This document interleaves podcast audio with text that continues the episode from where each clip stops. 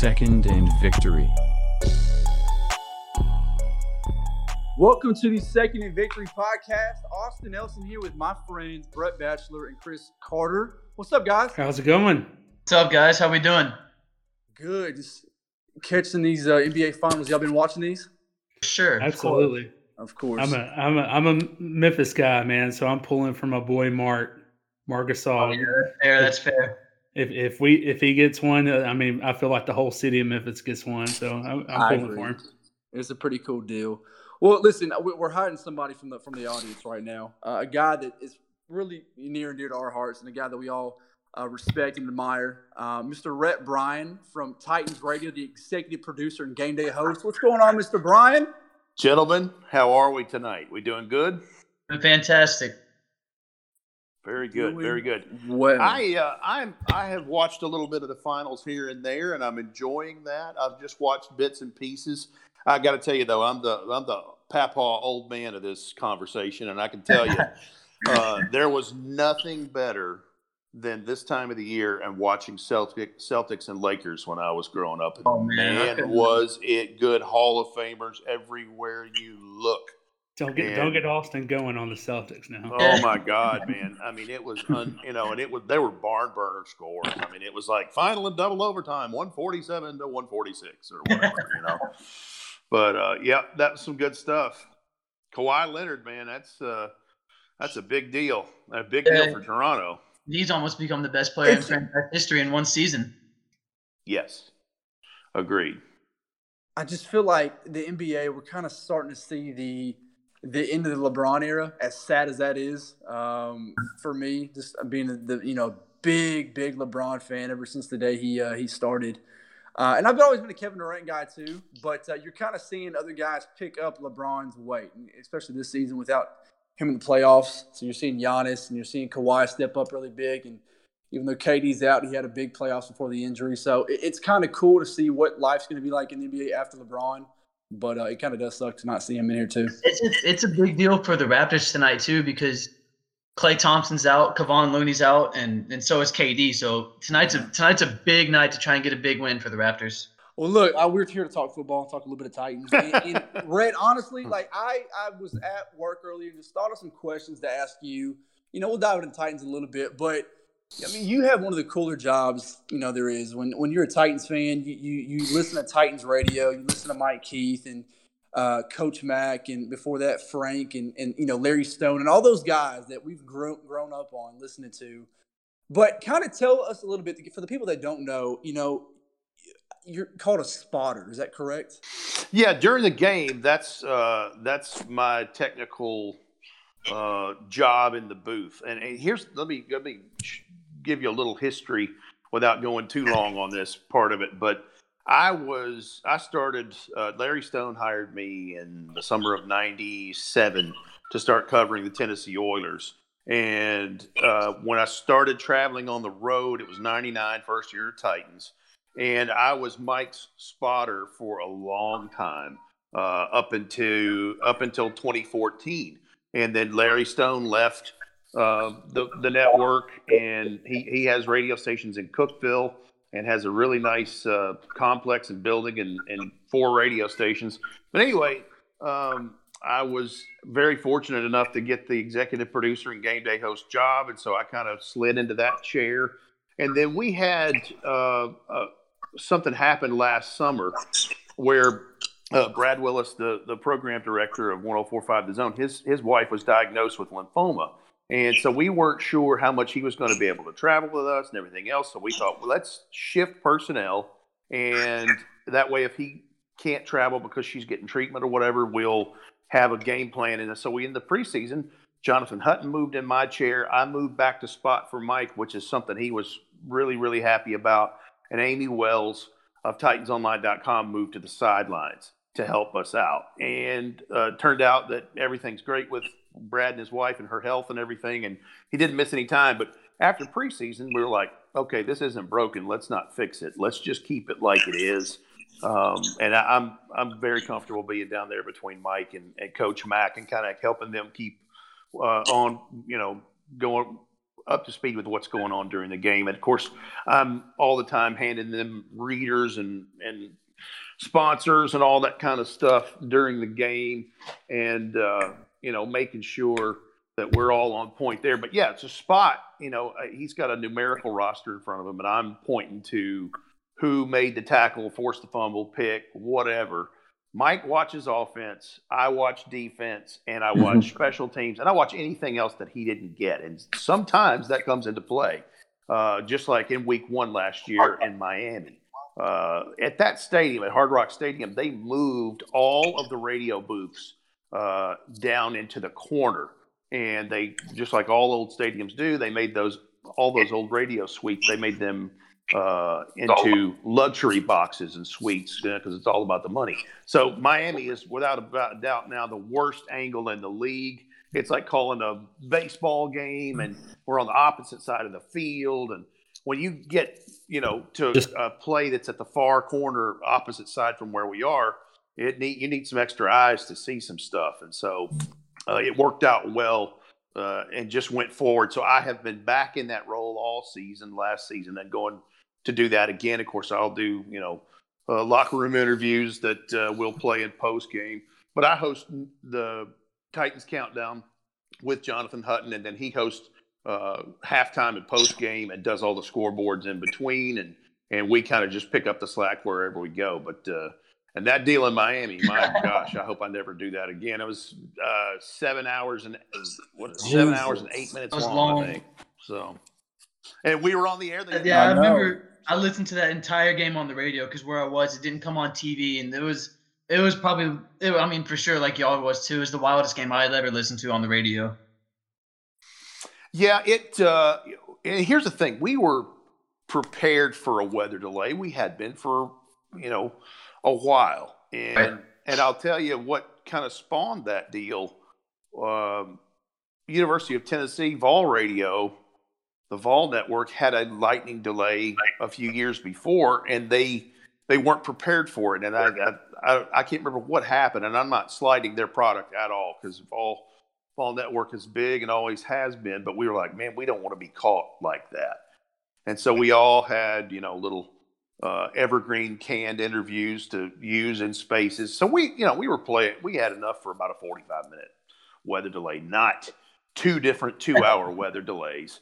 And, uh, you know, I'd done a really lengthy interview with Earl Campbell uh, previously, and we kind of split that, split that up into stuff. And, but we're, now here's the thing this, and you were very nice to say what you did, Austin, about Titans radio, but we're prepared for a much longer weather delay with hopes that we never, ever have to, to use it again. We've got some lengthy interviews with Amy Adams Strunk and, some of the other ball players. And so, you know, we could go that long if we needed to. But what was really crazy is when Bob Griese and Jimmy Cefalo and the, the Dolphins radio guys came down into our booth about an hour into the first lightning delay and like, what, what in the hell are y'all doing? And what are you talking about?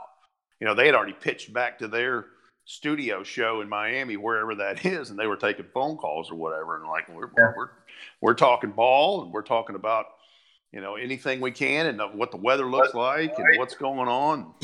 But uh, that was nuts to say the least. You had mentioned uh, um, Amy Wells coming onto the team and being a sideline reporter, and obviously she does the OTP with Mike mm-hmm. How how well and like how well does she do, and how easy did she slide into the transition of, of joining Titans Radio and being a sideline reporter? Well, you know, she had a little bit of a trial with us once before in November of 2016 when we were in San Diego playing the Chargers. Uh, Frank could not make it. And so Hutton called, called, it was the color analyst for that game.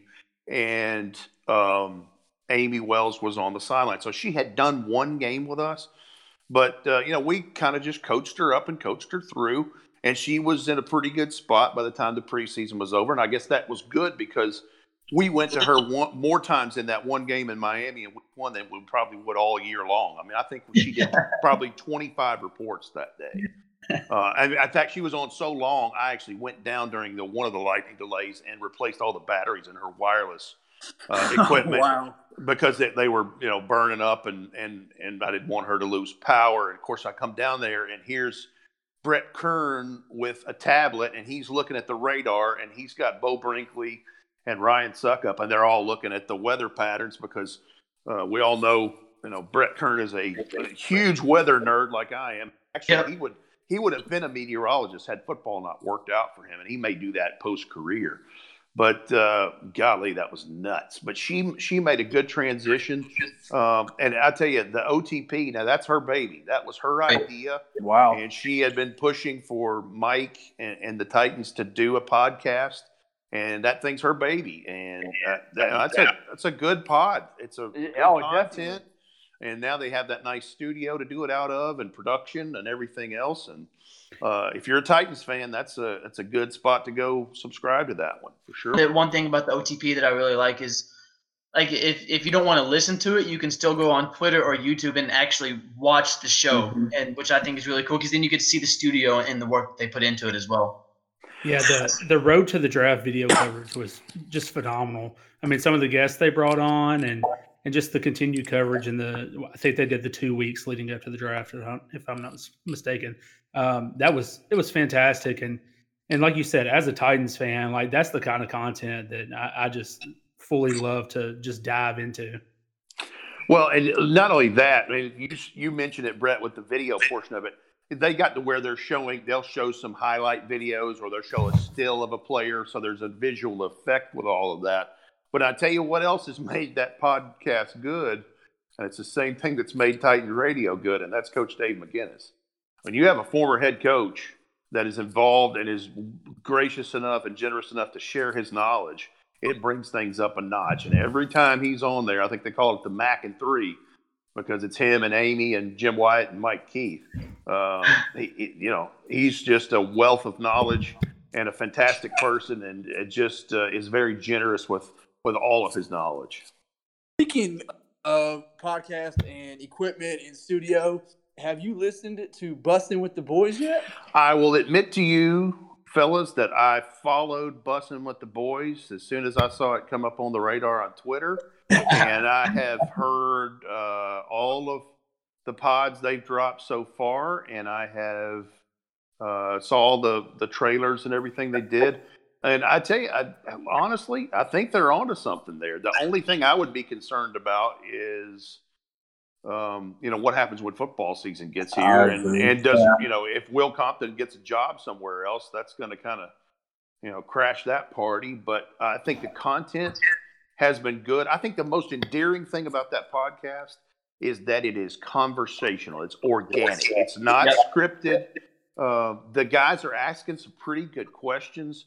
Now the the producer and programmer and radio person in me, what the only critique I would offer at all is that they could use a little structure and formatting. They could use a little place to get in and out, and they could even have some things that could grow off of that podcast where they would have a a feature, you know, like uh, a, man, I'm this is just a poor example, but a you know a, a hot seat questions for the person that the, is their guest or whatever. But the fact that they had the idea, they saw this bus from the production company uh, that's sitting behind their office, and it's this old Dale Earnhardt Jr. bus.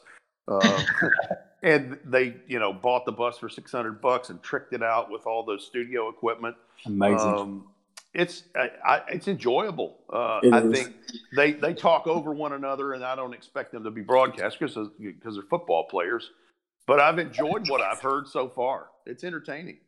We talked a little bit about this offline, but uh, Rhett, can, can you kind of share your perspective on on uh, a, you know a, a, guest like Arthur Smith, you know, and what that kind of does for fans? Well, it, it, it, first of all, it shows the a little bit of pull that Lewan and, and Will Compton have as being you know part of the organization, uh, and that he would come on, but to you know have the offensive coordinator come on and sit down with them and for an hour and 40 some odd minutes, whatever it was. And, and listen, for Titans fans, I would I would urge you to go listen to what they the con- conversation that they had with Arthur Smith just for a couple of reasons. You learn about Arthur Smith, you learn about his work ethic, you learn that his father is Fred Smith, the founder of of FedEx, and that he would didn't have to work a day in his life, but his parents were always hard workers and wanted to instill that work ethic and good values into him and make him, you know, he's a self-made man, and and that's what I think is in, incredible about all, about all this. Um, because I, I know for a long time, guys like Delanie Walker and some others were like, "Wait a minute, his dad is who?" Right? you know, he he, you know, why are you out here coaching? It's because he wants to, and um, but you learn about the guy, the man, and just you know how cool he is, and you learn how smart he is. And Arthur Smith, I, listen, this is way early. This is June, and we're not into training camp or anything else. But I think Arthur Smith is going to do a fantastic job with this Titans offense. The guy has been in that building since 2011, and I'll tell you this: Coach Dave McGinnis loves him just like everybody else does. He people forget when he came in, he was a, a, quality control guy and was on the defensive side of the ball. In fact, Coach McGinnis would have him stand up and deliver kind of what the defensive game plan was each week and and address the team. He said, I, Coach Mack said, I didn't need any uh, practice with all that stuff. I've been there, done all that, and I thought enough of him and knew he was smart enough he could deliver the news. And so, you know, he flips the offense, and then he, you know, he survives what one, two, three, four, four head coaches, five head coaches, whatever it is, um, and you don't do that by being a good lapdog, as Coach Mack would say. You, you don't do it because you're you're nice. You do it because you're a hard worker. You're respected, and you know think about it.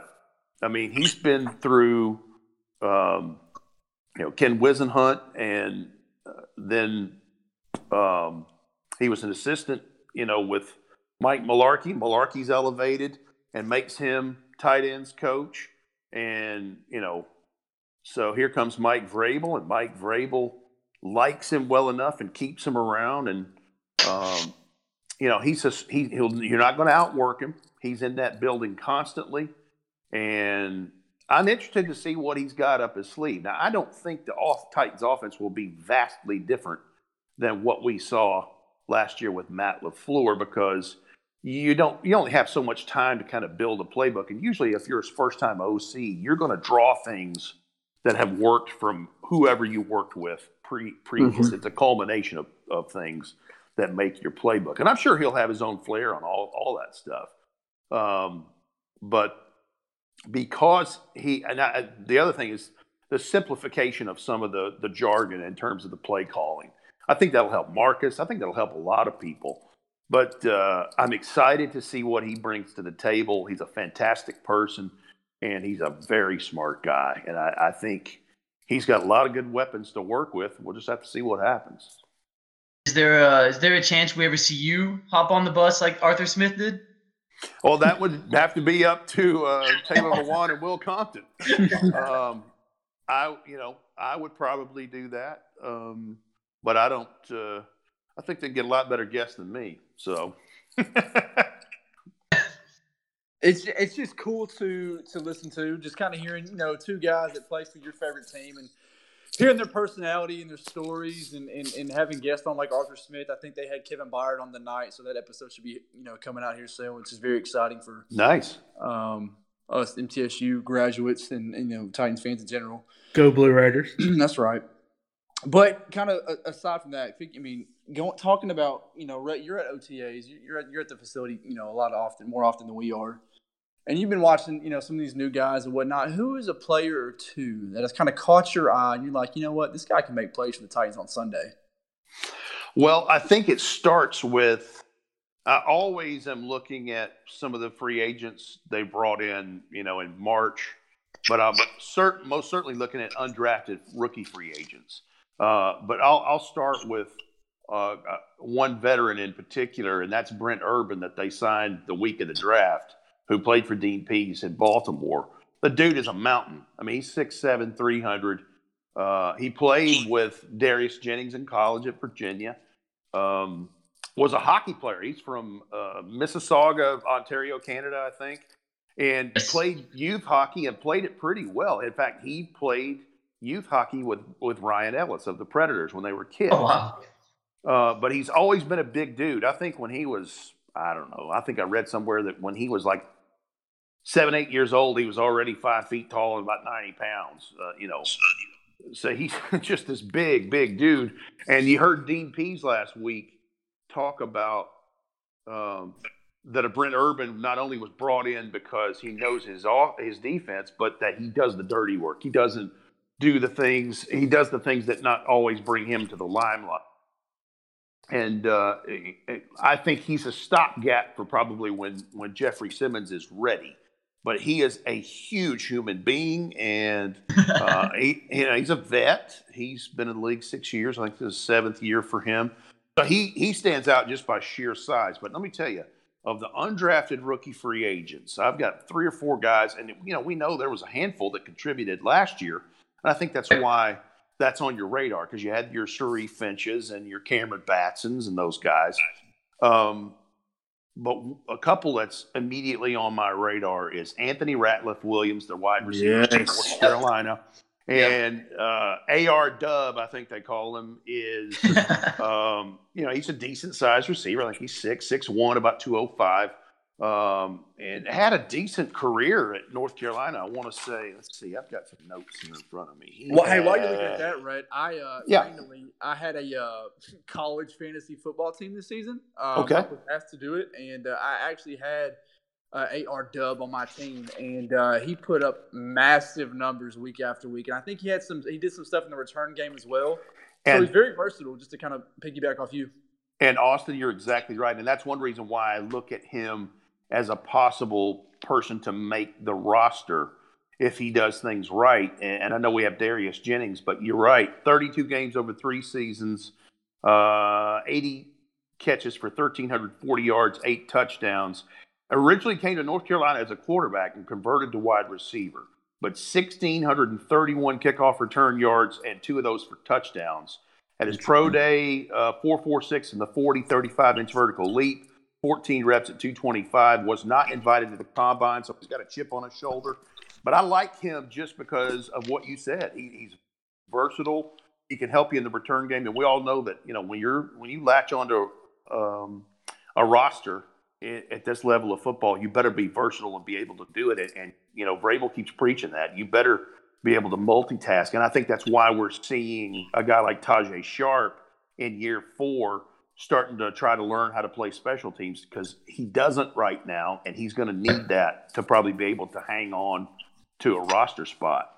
Um, another one that gets my attention is Derek Roberson, the, the pass rusher from Sam Houston State and Derek Roberson, uh, four star candidate, four star uh, recruit out of uh, little town in Texas, and played uh, sparingly as a redshirt freshman, I guess for for Texas for the Longhorns. Transferred to Sam Houston State, and you know what you want to see with a smaller college uh, outfit like that is dominance, and he did. He had uh, school record 15 quarterback sacks last year.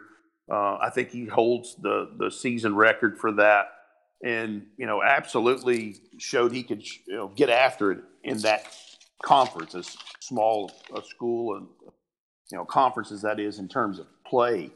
And that he was a finalist for the Buck Buchanan Award, which is you know the defensive player of the year in FCS or FB uh, Division Two is what I'm used to calling it. Um, but uh, yeah, he's 6'4", 250, and at his pro day, four five eight in the forty, uh, decent vertical leap. But he's he's a guy that could help just because uh, the depth or lack thereof, in my opinion, at the the pass rusher spots.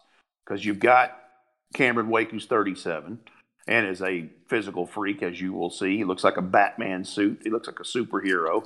Um, and then Harold Landry, who we talked to yesterday, who he looks like he's put on about 10 pounds of bulk. He looks fantastic. Yes. yes. Um, and talking about him, you know, having more than just a fastball pitch in terms of coming off that edge and, and having some change ups in his repertoire so that he can get after it. Um, and then the other one I've got my eye uh, is Alex Barnes from from Kansas State, and he's a you know running back, six foot, two twenty six, and he had he was a just a stud at the combine.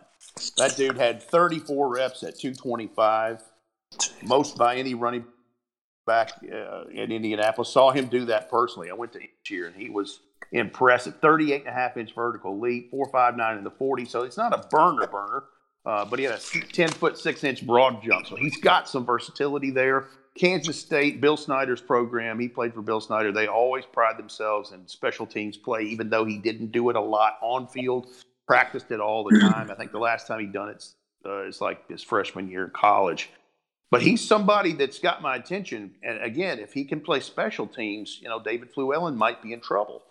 Um, but I look at some guys like that, and they have my attention. Now, in terms of the draft class, listen, AJ Brown should contribute immediately. The guy's a hoss. He looks like a linebacker slash running back or whatever. He's so big. Amani Hooker is one that I, I'm telling you guys, he will be pushing someone for playing time on into his rookie season. He can help them immediately. Yeah, Chris is really big on Amani Hooker. Um, we kind of talked about it too when we were on the uh, the General Jackson showboat before the the second round of the draft, and Mister Mister like you talked about earlier, Mister Jonathan Hutton was there too, and he was kind of asking us who we thought the Titans were going to go with in the second round, and I, I kind of hinted at receiver just because I thought that that's what we might go, and we weren't yeah. necessarily sure. We might go defense, we might go receiver, and obviously we ended up going up going with AJ Brown, which I think everybody was happy with what was it that necessarily that the that the organization went through that, that drew them to AJ Brown and why everybody was so excited to, to get to grab him in the second round? Well, you know, he was a top 30 pre-draft visit. So they had some time to work with him, talk to him face to face, bring him to the facility and look at everything. And um, I, I think that's part part of, you know, the the a big part of this process and pre-draft evaluation but he, um, you know, he, he's got a great personality. Seems like a great kid, and I, I think when it comes down to, and this is coming from the Coach Mack School of Technology here. Uh, I spent most of the, the spring working with Coach Mack looking at how you build a draft board, just like they do in a war room. And you build it vertically and that's by who you think is where by position, and then you go horizontally. And horizontally is when you put players into pods, and you might have four, five players that you have a similar grade on, similar talent on, and these guys I like, and I like them at this spot in the draft. And you have worked out, Jon Robinson has worked out all these scenarios prior to the draft. That way, when it, it's happening, it's not chaotic. It's not like draft day with Kevin Costner. You've got most of your things mapped out. And I think when they got to 51 and that dude is still sitting there when they probably had a first round grade on him, they said, Why in the world would we not take this guy? And I think that's probably what it came down to as much as anything. We are with Rhett Bryan from Titans Radio. Follow him on Twitter at Rhett B Tennessee. Very clever name there, Rhett. that was actually a Mike Keith suggestion. He goes, when I got I like on Twitter, it. he said, Hey, he said, what about at Rhett B Tennessee? I said, I like it. Rolls off the it's, tongue. It's good it's stuff. Awesome. Let's do that. So, Rhett, one of you know one of the groups that gets me most excited about uh, with the future of this team is is our linebacking corps. Um, having having the four guys that we have that are you know going into their second or third year and in uh, Jayon and, and Landry and and Rashaan and Sharif Finch, like these guys could really be the core of the future. Um, what do you see out of that position group moving forward, and what kind of growth do you think we can expect from those guys? Well, I think the only question, and I would never count him out, just like I wouldn't count out um, a Delanie Walker coming back and being 100% and, and just doing what he does at age 35. But Wesley Woodyard, who every year somebody tries to count him out. He comes out, busts his rear end, and goes in there and you know makes things happen. Again, he is the old dog in that group, the lumberjack, as he likes to call himself, the woodyard. Um, and, and he has paid such dividends in bringing those young kids along, and John Brown and Rashaan Evans. But I think you're right. There's a lot of talent uh, at, at, that linebacking corps that you really like. And I, I'm going to be honest, I'm almost as excited of, uh, about year two for Rashaan Evans as I am anybody else you could point to. Uh, just because you saw how he came on so strong once he got healthy and towards the stretch last year. Um, the guy gets it. He's a ball player. He looks like a ball player. He plays like a ball player. Jayon Brown, uh, you can't say enough about him. Um, and, and, then the kid they took in the draft late this year, David Long from West Virginia. He, he was an absolute terror at, at West Virginia. I mean, he was he was the only back in Division One that led team in quarterback sacks and uh, tackles for loss and tackles of any team in Division One college football. And, and, he's a he's a wolf now. That's what they've been looking for, and he's a wolf. You, um, I, have heard some comparisons with with him to to Jayon, but I, you know, honestly, I see a little Wesley Woodyard in his game. I'll tell you who else I see in his game is in terms of how he's going to contribute immediately with special teams is that's that's Daren Bates' replacement. That's that's who he is right now. In terms of the outside linebackers, you know, here's another one that I haven't talked about is D'Andre Walker from Georgia. The guy is a little undersized to be an outside linebacker at 6'2", 251, but he will play bigger than he is because of his reach. He has, I want to say his wingspan's like 82 and a half inches. And he, I mean, he can reach around a corner and take a quarter and I, am excited to see what he does and how much he comes along in this thing. I'm excited to see what a Sharif Finch will do in year two. Uh, Sharif Finch, I think, is is a, a, raw, untapped talent in this thing that could probably be uh, a contributor in this thing for sure. Um, there's some talent there. I'm I'm with you. I, I like the the linebacking corps, and uh, I, I'm a little concerned about the outside depth but uh, sometimes those things always have a way of working themselves out. I've been I've been telling some friends lately um, on paper. Okay, I'm saying this. I mean, very lightly on paper. This is one of the better Titans teams we've seen in many many years. Many many years. Austin, I wouldn't disagree, and of course, you know we can all get caught up in paper lions as they call them, uh, just looking at a roster, but golly, I mean, you think about, I mean, I'm looking right now at a roster, and let's just start on defense and let's work our way in and back out the other side. Start with the second. You've got Logan Ryan, Mal- Kenny Vaccaro, Amani Hooker, Kevin Byard, Dane Cruikshank, Adoree Jackson, LeShaun Sims. Uh, and you still have Tye Smith. You still got Reem Orr from Chattanooga, who played out in Arizona. Um, I mean, there's some real talent there. And we talked about the linebackers. There's Harold Landry in year two, Cameron Wake. Uh, you've got all these guys. Riley Bullough is the guy we featured yesterday. Christian Caposi, uh, one of my interns, interviewed him. He's a guy that was kind of a hard knock dude a couple of years ago. Um, and then you look at the the the D line. I mean, you got Daquan Jones, Austin Johnson, Brent Urban, Jurrell Casey, um, Jeffrey Simmons. There's a lot of talent there. And then let's go inside out on the offense. The fact that you have gotten better at this, the inside of your line, I think is huge. Rodger Saffold is going to make Ben Jones and Taylor better just because he's there and he's a veteran and he's played every position on his career except for center. And right guard, you know, I think Kevin Pamphile's probably the guy that's going to have that job to begin with until Davis comes along. Um, but either of those prospects at right guard is huge. I think the question mark is Jack Con- and what's going on with him and his health. Uh, but you have Dennis Kelly to plug right in right there. Um, that offensive line, pretty dang solid. And I, I've, I've thought for a while now the guard play is is one of the kind of the Achilles heels to the thing in the last couple of years, and that is no slight towards Quinton Spain at all. Quinton Spain held off what little um, competition they threw at him uh, for that left guard spot, and he beat out whoever it was. Every hey, that's good for him, and that's not his fault. Uh, I did not agree with the Josh Kline's signing of an extension, and obviously Jon Robinson go. Um, I think my only concern on offense is probably the depth at tight end. I thought the Titans should have taken a tight end in the later rounds. And I do not mean one to replace Delanie Walker. I meant a big tight end for the blocking part. Because Stocker is in Atlanta now.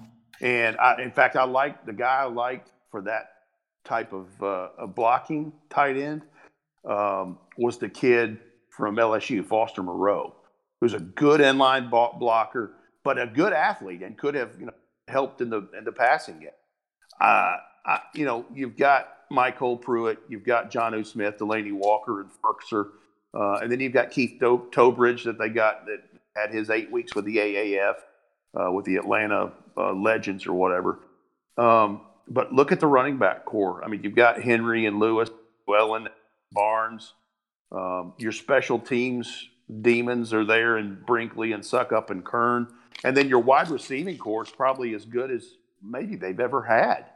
I mean, you know right off the bat that Corey Davis, Adam Humphries, and uh, AJ Brown are your first three guys, and then start picking from there. But yeah, there's there's a lot of talent on this thing. But here's the thing: Jon Robinson's been building it for four years.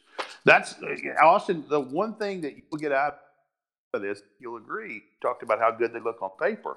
This is going to be one of the first years when, at the end of training camp before the regular season starts where you will see guys released that are not necessarily a name, but they're going to go contribute to other rosters uh, and make significant contributions in some cases. And that's a sign of getting better. Um, but yeah, the, the roster looks good. We just have a few questions. And I think most of them are on offense and surrounding quarterback. I don't have many questions about the defense of this thing.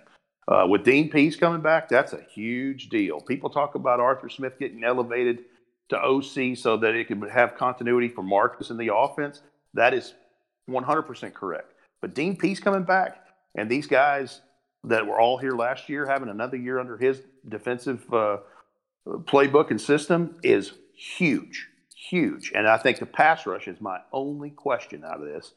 And I, it's just because we don't know uh, if if Harold Landry is going to have that change-up pitch, and we don't know what the pitch count on Cameron Wake is going to be at 37 years old. I think those things themselves out as well. But yeah, I'm excited prospects for sure. You you were mentioning the, the the defensive line. We kind of talked about that a couple a couple weeks ago on the last podcast. That Jurrell Casey for the past couple years, it's pretty much been just Jurrell Casey, and you haven't seen much out of Austin Johnson, who was the second round pick two years ago. Daquan Jones was having a good year until he got hurt, and last year wasn't wasn't quite the same. So I think you kind of hit it right on the nail with with the defensive line that being a question. But that's why I think that Cameron Wake was such a big signing as well because it takes a little bit of a load off of Jurrell Casey. And I know that Cameron Wake's older, but he's still somebody that can still be very efficient for the defensive line. Yeah, and, and to hear Cameron Wake and Mike Vrabel talk, there won't be a pitch count. They're going to let him go, and and then when he starts feeling tired, I guess they'll sub him in and out. Um, and, and listen, uh, the guy doesn't look like he's 37 years old at all. I mean, he is put together. He is a, rock. Um, but yeah, and, and listen, in terms of that front three, that front three is going to get a lot better when a guy named Jeffrey Simmons is ready to play, and hopefully that's towards the last quarter of the season. Um, that's the thing that I don't think anyone is ready for when that happens. I mean, they took him. Jon Robinson took him 19 overall. wasn't even, you know, not even ready to go. And I think the dividends he's going to pay, people down the road are going to go, yeah, I guess we should have taken him at 19, even with an ACL. Uh, that is a grown man. Uh, he is as big and an imposing of a defensive lineman I've seen walk through that door probably since Albert Haynesworth. And uh, but he is a grown man and is going to be huge for this. And I can't wait to see the dividends that a, a Jurrell Casey will get from having him up there with with that personnel group. So, Rhett, we haven't talked about much Marcus Mariota just because I feel like it's it's it's already talked about so much with, you know, with everybody on the radio and, and podcasts, you know, everywhere. It, it, it's such a blind man can see that it's do or die for Marcus this season. It's such a big year for him. We all know this.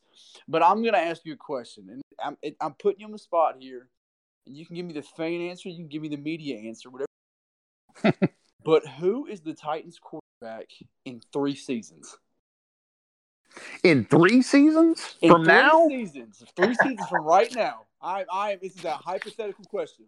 What I, I, I got to be honest with you. I don't think it's anybody that's currently on the roster. That's fair. Now, and listen, that, that was that's that's the point. I just I wanted to know what. You, I mean, that's now. It, let me let me say this, and I, I'm the first person to defend the Marcus Mariota because he's a fantastic person. I think he's a good quarterback that can be better, uh, and I think he'd tell you the same thing in terms of consistency. Uh, but I think the interior of that line has been a problem, and certainly him holding on to a ball and trying to make a play uh, extended play, you can carve up that blame pie however you want. Uh, you know, Jim Wyatt did that piece what a week ago about him and and VY and McNair through four seasons. Now McNair didn't play as much in his first four seasons because they still had Chris Chandler in Houston, and he would come in and sub for him when he got hurt or whatever. But you look at that, the first number that jumped out in those three in that comparison was the sack. 130 sacks in four years. VY, I think, was 58, and Mac was 62. I mean, it's double, uh, more than double. And, you know, that's the thing that has got to improve for him to be able to to have success. He has not played a 16 game season. And again, some of it's his fault, some of it's the line's fault.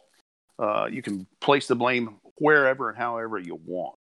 But I'll tell you this um, so many people got so angry about him not playing in week 17 against the Colts. Right. And people have this thing where they're, they mistake his kindness and being meek for being weak, and that is not the case. He is as fiery a competitor as anybody in that locker room. He's as tough or tougher than anybody in that locker room. You look at the myriad of injuries that that dude had when that game was being played, oh my gosh! I mean, he he had a cracked vertebrae in his neck. He had torn plantar fascia on his right foot. He had a lower abdomen muscle. Pro- I mean, he had a, all kinds of. He'd been beat to death, and he still wanted to play in that deal. Um, I think the durability question is probably fair. Um, durability, sure, but toughness, no, never. Um, but I'll tell you this with those two guards being better, that's going to make the run game better. And if Derrick Henry is running good, eight's going to be doing good. Uh, it's a it's a trickle down reciprocal kind of thing. Um, and you're right, Austin. It's it's a do or die deal. They have taken the fifth year option on him, and have not even had a whisper about an extension. It's a, a, a wait and see thing. And if and, he has a great year, I feel like he'll offer him something to stay. But I'm telling you, and I feel strongly about this, just because I've seen it before. If things don't go well and he gets just punished and beaten this year, it would not surprise me to see him retire and go to Hawaii and go home. Oh, wow. Like a, a Jake, Jake Locker kind of thing? Yeah, because uh, you, you got to think about this now. Oh, wow. You got to think about this, and I and I could certainly be wrong, and I've been wrong more times than I've ever thought about being right. But you're his age, you're not married yet, but if you get married and you have kids, you want to be able to play with them and have fun and raise your family. And you're talking about a guy that's made some good money.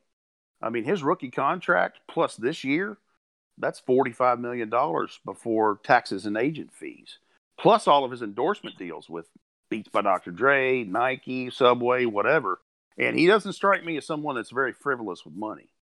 So the financial part would be easy. But if if he's beat up like he was last year at the end of the year, that wouldn't surprise me. It would oh. not surprise me at all. I hope that that's not the case. I hope that he plays lights out, and I hope that the decision is tough. And Jon Robinson has to make that decision and and you know offer him an extension or whatever. He's got some big decisions coming up. Period. I mean, Kevin Byard's going to be a free agent. Derrick Henry's going to be a free agent. You mentioned Austin Johnson. I mean, there's a list of them. You, uh, dang, that's crazy. You, uh, you mentioned the wide receivers a second ago, talking about Tajae Sharpe and how he's gonna have to to learn special teams and stuff like that. I know a guy who used to play for the Cardinals. He's with the Seahawks now, but he was always the the three four guy for the Cardinals. And but he was a gunner on special teams every single time on punts and on kickoffs and all that. And he's essentially the same thing with the Seahawks now. He's a three four receiver and still a gunner on punts and kickoffs and stuff like that. Is that something that you think Tajae Sharpe essentially has to do if he wants to keep that spot because eh, like you were talking about earlier with Austin, AR Dub could could technically come in and, and take that fifth spot away from Tajae if they decide not to keep five or six receivers. Well, let, let me say this, and and you hit the nail on the head. How many receivers do they keep? And that goes out to how many do they keep on the O line? You know, it's a numbers game. Now, Tajae Sharpe, let me say this: I ain't counting him out. not counting him out at all. I agree. Um, if anybody in the world could count him out, he'd be the person to make the roster. Uh, you know, uh, yeah, out of that receiving group with no problem at all. I just know that the more that this team is maturing and guys are getting up in age and contract and those kinds of things, you're going to have to make yourself diverse. You're going to have to uh, do more than just uh, what you do in your position group. And, and and I think you know it was asked. You know, Mike Mike Vrabel was asked about it yesterday because we're starting to see him uh, you know take a little run at, at playing some teams. Uh, I wouldn't say that it's the end all be all as, as, how he makes this roster or not. That that's the deciding factor. But I, will tell you this: it wouldn't hurt him if he's you know starts to learn to to do something on special teams. So we'll end, we'll end with this.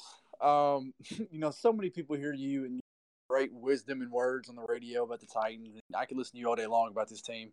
Um, but outside of football, outside of the Titans radio, what's one interesting thing that that you can say about Rhett Bryan? What's one cool thing about you that people can know about you? Oh gosh, I don't even know what that would be. can, you, I mean, can you juggle? Can you? I mean, can you chug a beer like I'll? No, no, no. The beer through a catfish. Yeah. No, anything. no, that's not really. no, that's not really my deal there. Um, you know, I guess the thing about me is uh, love music. Okay. Love music from the time I was a little kid. Uh, you can take away TV or anything like that all you want from me. I don't take away my music. In fact, you know, um, Mickey Ryan of 3HL and I have been talking about maybe doing a, a music podcast uh, at some point. I don't know if we will. I don't know if that will, but uh, I've thought about doing it, you know, here at home with with my wife because she loves music too. Uh, but all the time listening to music at home and it's a good way to just kind of disconnect from stuff and, and all kinds of genres. I stay in my lane pretty much with my age. I, a lot of stuff 60s, 70s, 80s, but I, listen to different genres of things and, and I like to try new artists from time to time. But music is is uh, very big for me, big in my. In fact, it's the reason I got into radio. Uh, I mean, I was playing you know 104.5 the zone all those years ago was was a classic rock radio station. I was a disc jockey playing records. So you know that's kind of where it started for me. Instant subscribe if you and mickey do a music podcast. Um, who would you say is your favorite band or or artist either one? Uh golly it's hard to it'd be hard to pin down into just one group or artist. I mean i like a lot of folks um, I mean, a lot of the standard go tos. Uh, you know, I love the Rolling Stones, the Who, the Beatles, anything like that. Um, you know, Eric Clapton, uh, Toto. I love the band Toto. Just I saw where they're coming to uh, the Ryman this fall. Um, you know, Queen, any of any anybody like of, of the old genre. Uh, but I like old country music. Um, don't like as much new country music uh, the bro country stuff. I'm not not super big on that, but uh, but yeah, I mean, I I uh, I have lots of go tos for sure. Uh, I know you saw on on Twitter earlier today that uh, I know this is might be a little bit more personal, but Mike Herndon announced that he was him and his wife were adopting, and you you had said that you got home from China 16 years ago today uh, with your daughter. So, I mean, first off, congratulations with that. And I know that's probably a really cool feeling to have. Yeah, and I, I just uh, I wasn't in that trying to make it about me. I hope it didn't come off that way. But No, no, no, yeah, it, it was so ironic that he would have that announcement on there today because my wife had put it on my radar. She said, "Hey, 16 years ago today is the day we came back from China." I'm like, "Wow, that's." Awesome. I, I knew it was somewhere in this window of time because we were over there for almost two weeks, and uh, but yeah, I, it, it's the best thing that ever happened to me. Um, she'll she'll be 17 in in September, and uh, she has been a huge huge blessing for us, and she's a very smart, bright young lady, of none of which I can take uh, credit for because it is not my gene pool at all. But yeah, it's uh, it was it was neat seeing that that he, that he and his wife were adopting because it really hit home for me today, knowing that uh, 16 years ago today we brought home the the absolute greatest thing you could ever bring home from a trip 10,000 miles home uh, in, in a in a human being. Yeah, I mean the minute they handed to me, and we were all of a sudden, boom, here we are, parents. Uh, never ever forget it. Milestone without a doubt. Uh, and it was a long process. I mean, we for the time we started to the time we got her, it was 22 months in time. Wow. Um, and so we she wasn't even born, and we didn't see a picture of her until uh, about I don't know, maybe a month, six weeks before we traveled to China. Wow. That's awesome. And that's cool. I mean, congrats to Mike with uh, Music City Miracles. And you read Chris might have some uh, questions for you. He's uh, he's about to be a father here soon to a, a baby girl. Yeah, I might I might be sh- shooting you some uh, direct messages on, on Twitter there. Bro. That'll be just fine. Well, I'll tell you this: girls are a whole lot easier than boys. That's for sure. I don't have any. That, that, Gracie's the only child we have, and I know people that have boys, and I know what I put my parents through. So girls are good. You're you're in good shape there. I'm, I'm and it's funny too because it's funny too because a lot of guys who are sports fans ends up having girls. Uh, it, it, it's really weird. It, it usually ends up that way. But congratulations, that's a daughter, man. That's that's a huge bond. Huge bond, daddy. I'll, I'll make sure she's a huge Titans fan. Don't worry. There you go. There you go. I mean, we got any new stuff coming out with Titans Radio? You got anything to plug right Uh, now? not right this second. We're, you know, I'm. This is the time of the year where I gather stuff at OTAs and mini camp, Yeah. and I kind of go into what I call the salt mine in the studio, and I just start slamming, putting stuff together for the season. And so I'm just working on feature ideas and kinds of things, and and getting ready for the season. But uh, Christian Caposi and Anna Glenn Grove, my two interns this summer. You'll see a lot of them on social media running the accounts and doing stand ups with players and writing blogs. And we'll have coverage for sure. But, uh, you know, it's crazy. Uh, Titans play here in just almost two months. Crazy. August August the 8th. I mean, we're right here at it. So the the time for waiting is almost over. And that just breaks my heart. I can't believe that I'm. I have to wait two more months. I know. But no, I, I, I uh, it'll be here before you know it. And uh, you know, there's a lot of stuff that has to be figured out between now and then. You got a 90 man roster getting down to to 53 and seeing what that 53 is going to look like for the Titan. And man, you know, they got a pretty tough schedule. I mean, you start out three three AFC games uh, in a row to get things started, and you know, two of them division. That is not going to be a cakewalk. But I'll tell you this: I have this feeling, and it came over me a couple of three weeks ago, just looking at the schedule, and I think it's I think it's right on the money. Uh, going to Cleveland in Week One, I like a lot because they're the media darling. Everybody wants them to be the winner. They've loaded the wagons with all these free agents, Odell Beckham Jr. and everything. I'm telling you right now, if there's one guy going in there and cut the pins out from under them, it's a Mike Vrabel Titans team, and I'm telling you, Sure. they'll they'll go in there and beat them double digits and come home one and oh. zero. This has got me hyped. Oh man. Wouldn't And I- be something though? With Well, all- and the re- and I'll tell you the reason I say that. It wasn't two seconds ago they were terrible. I mean, they they went what one and thirty two under what's his name as head coach, and then you know Freddie Kitchens uh, took over and and they had some success. They had don't know how to handle that yet. And the dog pound, don't get me wrong, it's a tough place to play. Those people are crazy about their football, but I'm telling you, they go in there and make things happen. Get down two scores early, that place gets quiet. You just kept pounding it and putting it on, and you can leave. And I'm telling you, I think it's a big win. And I really do. Oh, I love it. I agree, though. I'm, I'm with you. I mean, the, the, the, the, oh, we'll end with this. The key guys that the Browns got, you know, OBJ and getting Jarvis Landry a year ago, they came from teams that, that didn't really win. They didn't have, they didn't, didn't win a whole lot. New York and, and Miami. So I'm with you. They're, they're relying on all these, these pieces, but as a collective group, they haven't won together yet. So um, the other awesome. reason, a couple of other reasons, Austin, I say that is how many times in week one do you see some scores and you're like, what in the world happened there? Right. You know, there's one week anomalies in this thing, and week one usually is that. And, you know, that team might drop one and end up being great. I, I think Cleveland will be good, and it maybe even make the playoffs in that division. And don't get me wrong, uh, the Cleveland Browns being competitive and successful in the NFL is good for the NFL. It is good for the Shield, the 32 teams. It, that's good business. And I look forward to that, just not in week one.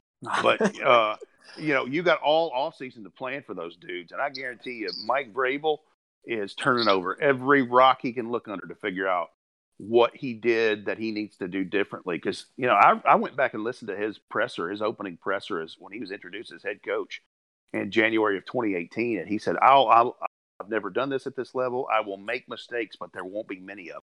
And when you think about the coaching job he did, he really didn't make that many mistakes. I mean, uh-huh. you can point to a couple of things where you're like, okay, they probably would want to do that differently, but he, uh, I think he's going to be a great coach for this franchise. I really do. I agree. Well, Brett, man, thank you so much. We can't thank you enough for coming on um, and, yeah. and, and, hanging out with us, just talking football. Um, again, for everybody listening, please follow him on Twitter at RhettB Tennessee. Um, one of the best and most genuine people you ever meet in your life. Um, Rhett, thank you so much. Again, if you're listening, you know this this podcast is the only second episode, so we're still trying to work out the kinks and whatnot. But you can find us now, thanks to Chris, on uh, Apple Podcast and Spotify. Uh, Second in Victory. So just type it in and you'll find us. Guys, it was fun. Gentlemen, thank you for having me on, Austin and Brett and, and Chris. Enjoyed talking to y'all, and uh, best of luck in this new venture with uh, with Second Victory. And uh, certainly, uh, you guys have certainly been around the Titan stuff and, and love the Titans uh, like most everybody else does. And so, anybody listening to this, like, review, subscribe, all that good stuff. Please. Thank you very much. Please. Tighten up.